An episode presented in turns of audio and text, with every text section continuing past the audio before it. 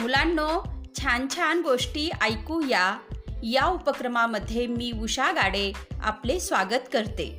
या उपक्रमात आज ऐकूया दुसरी गोष्ट बेडकाची फजिती. एका तळ्यात एक म्हातारा बेडूक राहत होता.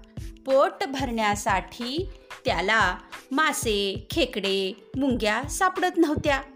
बसल्या बसल्या माशा तेवढ्या मारी. कसे बसे आपले तो पोट भरी एकदा बेडकाला खूप भूक लागली. माशा खाऊन त्याने चांगलीच न्याहारी केली. उन्हात बसलेला बेडूक पाहून लबाड बगळा आला तेथे मासे खाऊन. त्याने बेडकाला विचारले मासे हवेत का तुम्हाला?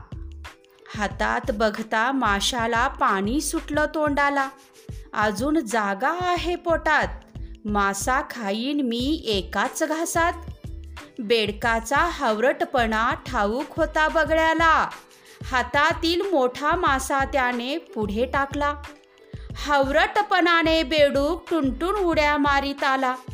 गपकण मासा त्याने खाऊन टाकला. बेडकाच्या तोंडापेक्षा मासा होता मोठा. बगळा म्हणाला माशाला आता जिभल्या चाटा. मासा अडकला तोंडात.